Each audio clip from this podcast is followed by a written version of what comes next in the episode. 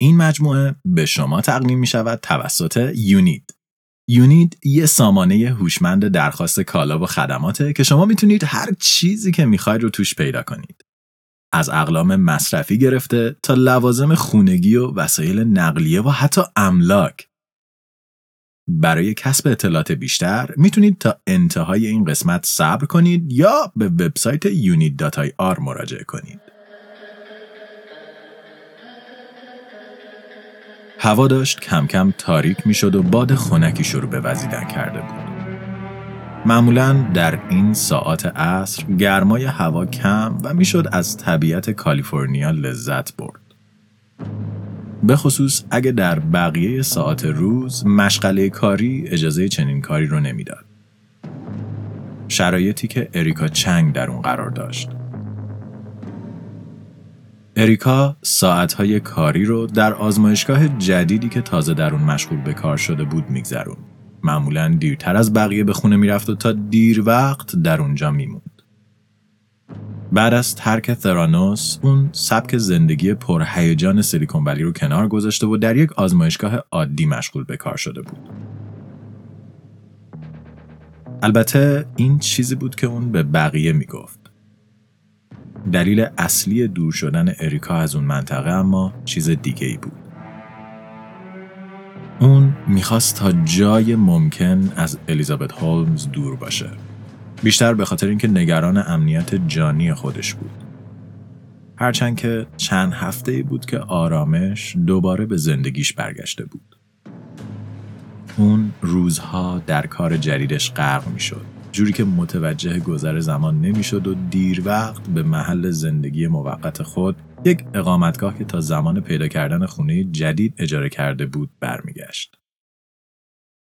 اریکا به ساعتش نگاه کرد. چراغهای آزمایشگاه رو خاموش، در رو قفل کرد و سپس به سمت ماشین خودش رفت. اما قبل از اینکه ماشین رو روشن کنه متوجه مردی غریبه شد که کمی اونورتر در سایه ایستاده و اون رو نگاه می‌کرد. اریکا خیلی ترسید. بلافاصله سوار ماشین شد و به سمت محل سکونت خودش حرکت کرد. این اولین بار نبود که اون متوجه این افراد غریبه می‌شد. کسانی که به نظر می رسید هر جا می رفت در حال دنبال کردن اون هستن. اولش اریکا تصور کرد که داره فکر و خیال می‌کنه ولی روز به روز تعداد این مشاهدات بیشتر می‌شد. اریکا به خونش رسید رو در رو پشت سرش قفل کرد. هیچکس آدرس خونه جدید اریکا رو نداشت. حتی پدر و مادرش. اون در اونجا می‌تونست امنیت داشته باشه. اریکا چراغ رو روشن کرد و بلا فاصله متوجه پاکت نامه ای کف زمین شد. نامه به اسم و آدرس اون ارسال شده بود. درون پاکت یک نامه بود. نامه ای از طرف وکیل اصلی الیزابت. متن نامه هم مختصر و مفید بود. یک تهدید. یا دست از لو دادن اطلاعات ثرانوس برمیداری یا خودت می‌دونی. ثرانوس یک بار دیگه آدرس اون رو پیدا کرده بود. اریکا هیچ جایی برای فرار نداشت. سلام. بعد از استعفا تایلر پیش پدر بزرگش رفت تا ماجرا رو برای اون تعریف کنه ولی طبق معمول الیزابت و سانی یک قدم جلوتر بودند اونها به شلت بزرگ گفته بودند که 90 قصد داره با دروغ وجهه شرکت رو خراب کنه علاقه جورج شولز به الیزابت اونقدر زیاد بود که حرف اون رو به حرف نوش ترجیح داد. اون به تایلر گفت که مدیران ثرانوس می‌خوان منو متقاعد کنن که تو یه احمقی. من می‌دونم تو احمق نیستی ولی توی این مورد داری اشتباه می‌کنی. تایلر مصمم بود تا نظر پدر بزرگش رو عوض کنه. پس یه روز با اریکا یکی از دستیاران آزمایشگاه ثرانوس فردی که سانی یک بار اونو به خاطر گزارش خطاهای دستگاه های ادیسون دعوا و تهدید به اخراج کرده بود به دیدن جورج شولتز رفت. اریکا برای پدر بزرگ تایلر همه چیز رو تعریف کرد. از اینکه چطور دستگاه های ادیسون حتی نمونه خون رو تشخیص نمی‌دادند تا اینکه چطور مسئولین آزمایشگاه و سانی نتایج اشتباه هر دستگاه را از گزارشات حذف و مخفی می‌کردند. ولی جورج شولز قانع نبود. اون به اریکا تایلر گفت که از طریق منابع معتبر به اون خبر دادن که دستگاه های ادیسون توی هلیکوپترها و در افغانستان و عراق داره استفاده میشه و همین موضوع برای باور کردن کاراییش کافیه. اریکا تایید کرد که وقتی این دستگاه توی محیط آزمایشگاه به زور کار می‌کنن هیچ جوره امکان نداره که توی میدون جنگ جواب بدن. ولی نظر شلتز بزرگ قرار نبود تغییر کنه. تایلر و اریکا اون شب ناامید از شکست بزرگشون از خونه جورج شولتز خارج شدند و اریکا چنگ هم فردای همون شب از ترانوس استعفا داد. به نظر می رسید با وجود همه دروغ های الیزابت هولمز تایلر و اریکا قرار نیست بتونن به خودی خود جلوی اون رو بگیرن. برای متوقف کردن ثرانوس، اریکا و تایلر به یک کمک بیرونی احتیاج داشتند و خوشبختانه نیروی کمکی در راه بود. در هر شاخه ای از کسب و کار، دستاوردها و نوآوری‌های هر شرکت به طریق قابل بررسی و ارزیابیه. برای بسیاری از شرکتها این اتفاق از طریق ثبت پتنت اختراعات میافته. برای بعضی دیگه در قالب دموهایی که برای متخصصین ارائه میشه و برای بعضی های دیگه هم در قالب تستای آلفا و بتایی که خود کاربران می‌تونن انجام بدن. برای کشفیات علمی اما این کار از همه ساده تره.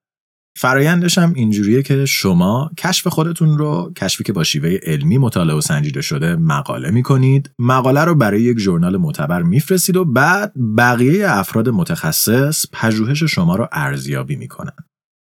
در علم یک مقاله متفاوت بلافاصله چشم همه محققین رو می‌گیره و ارزیابی و تاییدش توسط افراد متخصص ارزشش رو از چیزی که هست هم بیشتر می‌کنه. جان یوانیدس یکی از اساتید پزشکی در دانشگاه استنفورد بود. اون که تازه اسم ترانوس به گوشش خورده بود، تصمیم گرفت تا در جورنال های علمی بگرده و ببینه این کشف انقلابی که الیزابت هولند ازش حرف می‌زد، کشفی که به ترانوس اجازه می‌داد با یک قطره خون جیک و که بدن رو بفهمه، در کدوم ژورنال ثبت شده. و خب خیلی زود دید که هیچ جا هیچ تحقیقی روی ادعای ثرانوس انجام نشده. نه یه پژوهش علمی نه یه مقاله و نه حتی یه اثر از اینکه ادعای ثرانوس واقعا کار می‌کنن چطور ممکنه فردی چنین ادعاهای بزرگی رو مطرح کنه ولی هیچ اثباتی براش ارائه نده؟ چطور یکی کل شرکتش رو بر پایه تحول در علم بنا کرده ولی حتی یک نشونه از این تحول در هیچ ژورنالی دیده نمیشه؟ یوانیدس دست به کار شد و در مقاله‌ای که در مجله انجمن پزشکی آمریکا نوشت این عدم شفافیت رو زیر سوال برد. اون گفت که اگه ثرانوس چیزی برای مخفی کردن نداره چرا هیچ چیزی منتشر نمی‌کنه و از الیزابت هولمز خواست تا درباره تکنولوژی انقلابیش شفاف سازی کنه. خبر این مقاله انتقادی خیلی زود به ثرانوس رسید و تیم الیزابت هولمز با یوانیدس تماس گرفتند. اونها به یوانیدس توضیح دادن که دلیل اینکه ثرانوس چیزی از تکنولوژی و کشفیاتش منتشر نکرده اینه که از دزدیده شدن تکنولوژیش جلوگیری کنه و گفتن که تمام کسانی که این تکنولوژی رو از نزدیک دیدن متوجه تفاوتش با بقیه رقبا شدن. یوانیدس گفت که خب اگه اینطوریه بذارید منم بیام ببینم. و ثرانوس قول داد که خیلی زود هماهنگی یک بازدید رو انجام بدن. به امید که یوانیدس در این فاصله انتقاداتش از ذهنش بیفته و ماجرا رو فراموش کنه. چرا که داخل ثرانوس به جز دروغی بزرگ هیچ چیز دیگه ای برای دیدن وجود نداشت. معمولا وقتی یک مقاله در ژورنال علمی منتشر میشه بعد از مدتی حیات خودش رو پیدا می‌کنه و از نگارنده پژوهشگر و ناشرش مستقل میشه. چرا که هر کسی می‌تونه اون رو بخونه اون رو راستی آزمایی کنه و تحلیل خودش رو از اون منتشر کنه. به خاطر همین حتی اگه یوانیدس عدم شفافیت ثرانوس رو فراموش می‌کرد مقاله اون حالا داشت در محافل مختلف میچرخید و نظر افراد متفاوت رو به خودش جلب می‌کرد. افرادی مثل جان کریرو خبرنگار وال استریت جورنال. جان کریرو علاوه بر سوال درباره نبودن هیچ نشانه ای از کشفیات ثرانوس یک سوال دیگه هم داشت. اینکه چطوری یک آدمی که تو کل زندگیش فقط دو تا کلاس شیمی گذرونده و بعد از دانشگاه انصراف داده ادعا می‌کنه که داره دنیای پزشکی رو متحول می‌کنه. چطور کسی که هیچ آموزش درستی ندیده هیچ درک درستی از دانشی که داره باش کار می‌کنه نداره و حتی نمی‌دونه اصول اولیه زیست و شیمی چی هستن خودش رو به عنوان پرچمدار صنعت جدید درمان معرفی کرده. جان کریرو شروع به تحقیق کرد تا در صورت امکان با کارمندان ثرانوس صحبت کنه و درباره اتفاقاتی که داخل شرکت میفته اطلاعات جمع کنه. ولی هیچ کس حاضر نبود با کریرو حرف بزنه. اونها از تلافی ثرانوس میترسیدن. از اینکه الیزابت و سانی اخراجشون کنن حراس داشتند و بیشتر از هر چیز دیگه از اینکه تیم حقوقی شرکت دنبالشون بیفته فراری بودن. تیم حقوقی که مدیریتش رو آقایی به اسم دیوید بویس بر عهده داشت. دیوید بویس رو شاید بشه یکی از وحشی ترین و ترسناکترین مشاورین حقوقی آمریکا دونست. فردی که دفترش بسیاری از case های حقوقی شرکت های بزرگ رو بر عهده می‌گرفت و خودش هم برای مدت زیادی وکیل جناب آقای هاروی واینستین بودن. بله، همون هاروی واینستین. دیوید بویس با مشتی آهنین امور حقوقی شرکت رو در دست گرفته بود و با تهدید به شکایت، ترس و ارعاب و سرازیر کردن خشم حقوقی از خبرچینی هر کسی که می‌خواست به ثرانوس آسیب بزنه جلوگیری می‌کرد. بویس وکیل ارزون قیمتی نبود ولی در این مرحله از زندگی ثرانوس الیزابت حاضر بود تا هر چقدر لازمه هزینه کنه تا حقیقت افشا نشه. خبرنگار کنجکاو بعد از چندین هفته جستجو کم کم داشت از پیدا کردن یک منبع درست حسابی ناامید می‌شد تا اینکه روزی لینکدینش رو باز کرد و دید که یک فرد خاص از صفحه اون دیدن کرده. لینکدین یه شبکه اجتماعی کاریه که افراد معمولا برای گفتگو درباره موضوعات اداری پیدا کردن کار و شبکه سازی ازش استفاده می‌کردند و به هر فردی هم میگه که چه کسانی به صفحه شخصی اونا سر زدن. ولی به نظر می رسید بازدید کننده صفحه آقای کریرو نه قصد داشت درباره موضوعات اداری باش صحبت کنه نه بهش پیشنهاد کار بده و نه حتی شبکه ارتباطات حرفه‌ایش رو گسترش بده. فرد بازدید کننده یه قصد دیگه داشت. اون فرد کسی نبود جز تایلر شولتز کریرو که دید تایلر تا چند ماه قبل در ثرانوس کار می‌کرده بلا فاصله به اون ایمیل زد و درخواست کرد که با هم دیدار کنن. تایلر بالاخره فرصتی که جستجو می‌کرد رو پیدا کرده بود. اون حالا می‌تونست از الیزابت انتقام بگیره. ولی قبل از اینکه داستان رو ادامه بدیم بذارین یکم درباره حامی این قسمت باتون صحبت کنیم. الان خیلی وقته که بسیاری از عادتهای ما اینترنتی شدن. دیگه نیازی نیست زنگ بزنیم تاکسی بگیریم. دیگه لازم نیست برای بلیط قطار یا هواپیما تا آژانس مسافرتی بریم و دیگه لازم نیست خریدهای خودمون رو توی مغازه انجام بدیم. به خصوص الان که برای حفظ سلامت خودمون هم که شده بهتره برای این کارا از خونه بیرون نریم. و یونید اینجاست که زندگی شما رو راحت تر کنه. اپلیکیشن یونید بستری رو فراهم کرده تا افراد بتونن از طریقش نیازهای روزمره خودشون رو برطرف کنن. یونید یه بازار اینترنتیه که هر چیزی که لازم دارید رو توش می‌تونید پیدا کنید. از اقلام مصرفی گرفته تا لوازم خونگی و وسایل نقلیه و حتی املاک. حالا چرا باید از یونید استفاده کرد به غیر از اینکه هر چی می‌خواید رو می‌تونید توش پیدا کنید؟ فرض کنید شما یه چیزی رو لازم دارید و نمی‌دونید که کی اون رو داره. میرید درخواستتون رو در یونیت ثبت می‌کنید و همه تامین کننده های مرتبط درخواست شما رو می‌بینن و بهتون پیشنهاد میدن که ما از این جنس داریم و با این قیمت و مشخصات. یا مثلا فرض کنید رفتید یه جای لباسی رو دیدین خوشتون اومده. ازش عکس می‌گیرید می‌ذارید تو یونیت و می‌بینید چه کسی این رو داره یا می‌تونه براتون تولیدش کنه. تامین کننده های مختلف درخواست شما رو می‌بینن و بهتون پیشنهاد میدن و شما می‌تونید از بین تمام پیشنهاداتتون یکی رو انتخاب کنید. برای اینکه شما هم از سرویس یونید استفاده کنید می‌تونید به وبسایتشون در unit.ir سر بزنید یا به لینک توضیحات همین قسمت مراجعه کنید. برگردیم به داستان. جان کریرو حرفهایی که میشنید رو باور نمی‌کرد. شرکتی که کل ادعاش انجام مستقل تست روی دستگاه های انقلابی خودش بوده تمام کارهاش رو با دستگاه های رقیب انجام میده چنین کاری کل وجود ثرانوس رو زیر سوال می برد.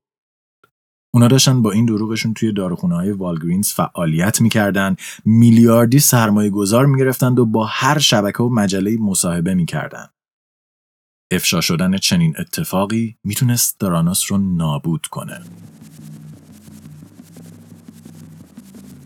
جان کار روی مقالش رو شروع می‌کنه. مقاله که اطلاعاتش با کمک تایلر تامین میشه و هدفش افشای دروغ هایی که ثرانوس در ده سال گذشته به جهان گفته. اما خیلی زود خبر اینکه خبرنگاری در حال فضولی در کارهای داخلی شرکت هست به الیزابت می‌رسه. چند تا خبرنگار فضول اونقدرا مهم نبودن ولی یک چیز گزارش فعلی اونو ترسناکتر از هر چیزی می‌کرد که الیزابت و سانی تا حالا باش روبرو شده بودن. اینکه یکی از داخل ثرانوس داره با خبرنگار همکاری می‌کنه. تایلر شولز بعد از مدتی متوجه فردی غریبه شد که در ساعتهای مختلف روز اون رو تعقیب می‌کرد. اتفاق مشابهی که برای اریکا هم افتاده بود. اریکا نامه های تهدیدآمیز دریافت می‌کرد و از بیرون رفتن از خونش میترسید. اون نمی‌دونست الیزابت برای محافظت از دروغش تا کجا حاضر جلو بره و برای سلامت خود و خانوادش نگران بود. اون حتی می‌خواست مدتی ناپدید بشه تا آبها از آسیاب بیفته. تایلر اما کمی نترستر بود. با وجود همه این فشارها اون از هر فرصتی برای صحبت با جان استفاده می‌کرد. بعد از مدتی اما جورج شولتز وارد عمل شد. اون به تایلر گفت که در بد مخمسه افتاده بود. تنها راه فرار ازش امضای یک نامه رازداری در حضور وکلای ثرانوسه. نامه‌ای که کل ادعاها و حرفهایی که اون به خبرنگار وال جورنال گفته بود رو زیر سوال می‌برد. شولز به تایلر گفت که چاره جز امضای نامه باقی نمونده و این تنها راهیه که اون می‌تونه از نوش محافظت کنه. تایلر گفت که قبل از امضای نامه می‌خواد با پدر بزرگش خصوصی صحبت کنه و شولز بزرگ هم قبول کرد. این آخرین شانس تایلر برای متقاعد کردن اون بود. تایلر یه روز عصر به دیدن پدر بزرگش رفت. اون شروع به صحبت با جورج شولز کرد ولی شولز بزرگ یک بار دیگه تاکید کرد که اعتماد کاملش به ثرانوس هنوز سر جاشه. تایلر پرسید اگه اینطوره شولز چطور حاضر شده با نوه‌ش صحبت کنه و ناگهان همه چیز براش مشخص شد. این یک دام برای گذاشتن تایلر در عمل انجام شده بود. با اشاره پدر بزرگ دو تا از وکلای ثرانوس از طبقه بالا به سالن اصلی اومدند و یک نامه و یک احضاریه جلوی روی تایلر گذاشتند. احضاریه ای برای حضور در دادگاه و شهادت به دروغگویی. تایلر با کمک مادر بزرگش تونست از زیر امضا کردن نامه ها در بره و با کمک پدر و مادرش تیم حقوقی لازم برای مواجهه با حمله های ثرانوس رو استخدام کنه. تیمی که بیشتر از نیم میلیون دلار برای اون هزینه برداشت. فشار روی خبرچین های داخلی اما تنها ابزار دیوید بویس نبود. بویس همزمان جلسه با جان کری رو ترتیب داد و اون رو در دفتر اصلی وال جورنال ملاقات کرد. جلسه پنج ساعته که در اون دیوید بویز جان رو به افشا کردن اسرار شرکتی و تخریب دستاوردهای ثرانوس محکوم کرد و تهدید کرد که خسارت همه این اتفاقات رو با شکایت از اون می‌گیرن. تیم ثرانوس تنها حاضر بود استفاده از دستگاه های رو برای کنترل کیفیت بپذیره نه بیشتر نه کمتر چند روز بعد از جلسه وال جورنال نامه دیگه از دفتر بویس دریافت کرد که از روزنامه خواسته بود جان کریرو رو به خاطر دروغگویی و شایع پراکنی اخراج و تحقیقاتش رو دور بندازن. و چند روز بعد خود الیزابت در بخش مقالات مستقل همون نشریه نوشته ای رو منتشر کرد که در اون درباره اهمیت کار ترانوس و دلیل وجود اون توضیح داده بود. تیم ثرانوس داشت از هر تیری که در ترکشش داشت استفاده می‌کرد تا جلوی انتشار مقاله کریرو رو بگیره. کریرو هم که می‌دید فشارها در حال افزایش هستند سرعت خودش رو بیشتر کرد و با کمک تایلر که خودش بیشتر از هر زمانی آماده انتقام از الیزابت بود مقاله رو برای انتشار آماده کردند و در تاریخ 15 اکتبر 2015 اولین مقاله منتشر شد. ترانوس توانایی انجام تست هایی که می‌گفت رو روی دستگاه های خودش نداشت. اونها داشتن از دستگاه های رقبا استفاده می‌کردن. مقاله جان کریرو در وال استریت جورنال مثل بمب منفجر شد. بقیه خبرگزاری ها هم شروع به پرسش درباره ثرانوس و تکنولوژیش کردند. سایت هایی که تا دیروز در وصف الیزابت می نوشتند یک شبه به منتقد اون تبدیل شدند. ثرانوس در یک بحران بزرگ قرار گرفته بود. الیزابت و سانی یک جلسه مدیریت بحران تشکیل دادند و تک تک کارمندان ثرانوس رو به سالن اصلی دعوت کردند.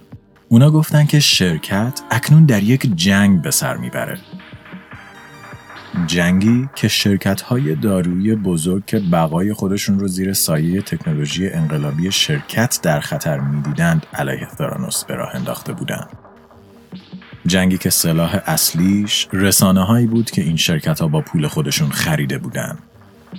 اونا می‌خواستن با ایجاد یک دشمن مشترک تیم شرکت رو متحد کنن تا کنترل وضعیت از دستشون خارج نشه و دشمن شماره یک جان کریرو الیزابت به تلویزیون رفت تا از خودش دفاع کنه. This is what happens when you work to change things. First they think you're crazy, then they fight you, and then all of a sudden you change the world. اون سعی داشت تا نظر مردم رو دوباره به نفع خودش برگردونه.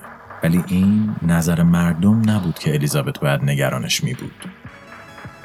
در ماهای بعد از انتشار مقاله اوضاع روز به روز برای ثرانوس بدتر شد. کریرو چندین مقاله دیگه منتشر کرد و یکی پس از دیگری اسرار مخفی ثرانوس رو برای مردم افشا کرد.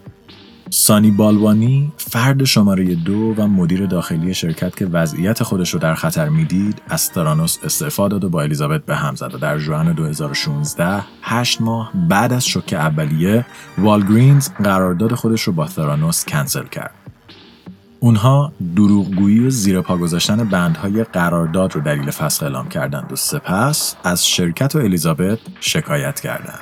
شکایتی 140 میلیون دلاری.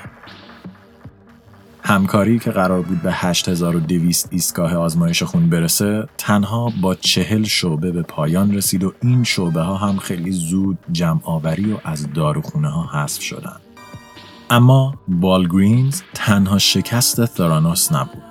سرمایه گذارها که از دروغ های مؤسس شرکت عصبانی بودند شکایت چند صد میلیون دلاری دیگه ای رو ثبت کردند و ناظران دولتی بعد از یک بازدید دقیق از آزمایشگاه اصلی تشخیص دادند که شرکت ثرانوس آزمایشگاهش و استانداردهایی که برای تستای خون داره یک ریسک بزرگ برای سلامتی مشتریانشه و به شرکت دستور دادن تا بیش از ده هزار تست خونی که منتظر بررسی بودن رو باطل کنه. ده هزار آزمایش خون که مستقیم وارد سطل زباله شدن. ترانوس داشت به پایان عمر خود نزدیک می شد. در سال 2017 مراکز خدمات مدیکر و مدیکید الیزابت و سانی رو متهم به کلاهبرداری کردند و به دادگاه فراخوندند. در دادگاه الیزابت هولمز فردی که تا قبل از این با سخنرانی های انگیزشیش با دقت به کار ثرانوس و آرزوهاش می پرداخت اکنون هیچ چیزی رو به یاد نمی آورد. I, I don't know specifically. I, I don't know. I mean, I, I am now. I don't know at the time I was. I, I don't, I'm sorry, I don't remember my... الیزابت در جواب اینکه چرا از دستگاه های رقیب استفاده می‌کردن گفت که اونها هیچ وقت در تبلیغاتشون نگفتن که دستگاه های ادیسون تنها روش آزمایش خون در شرکته و در جواب خبر داشتن از اشکالات این دستگاه ها مدعی شد که الیزابت و سانی تنها به حرف تیم علمی ثرانوس اکتفا می‌کردن.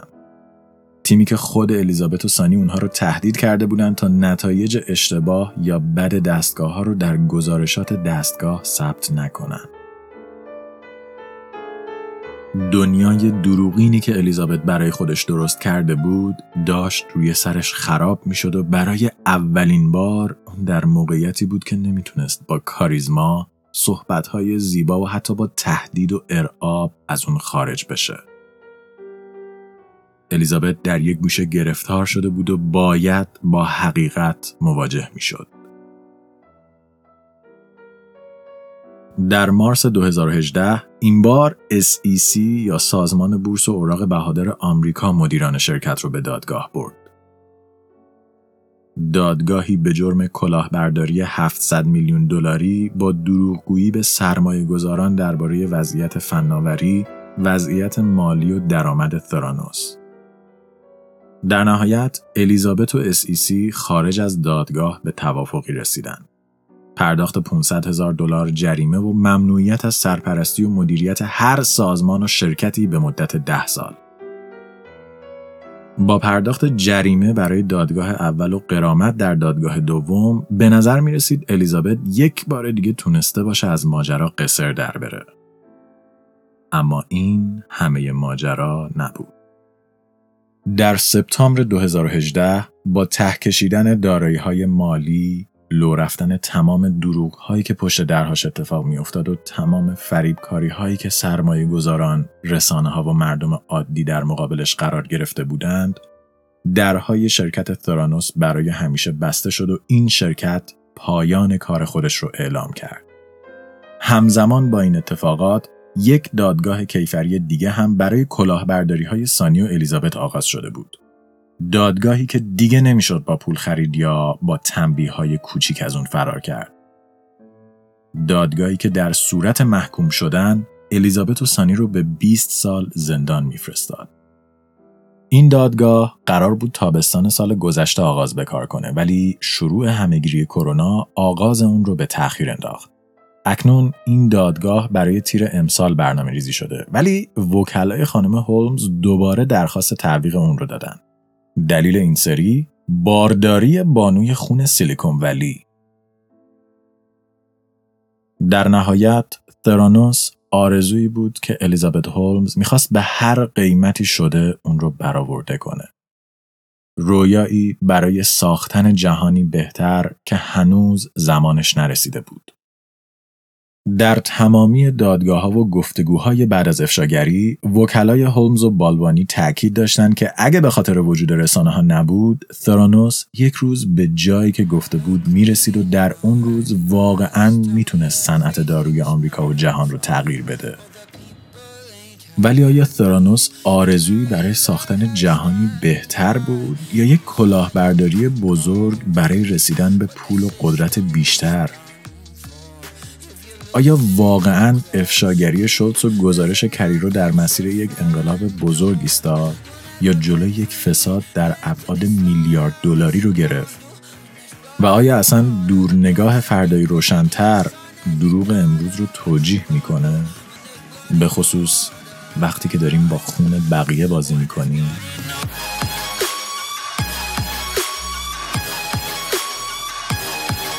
StringCast توسط من رضا حریریان و شاهین جوادی نژاد تهیه و ساخته شده برای کسب اطلاعات بیشتر درباره این پادکست و همچنین گوش دادن به بیش از 80 داستان علمی از فضا، زمین و انسان می‌تونید به وبسایت ما مراجعه یا ما رو در تلگرام، iTunes، Castbox دنبال کنید.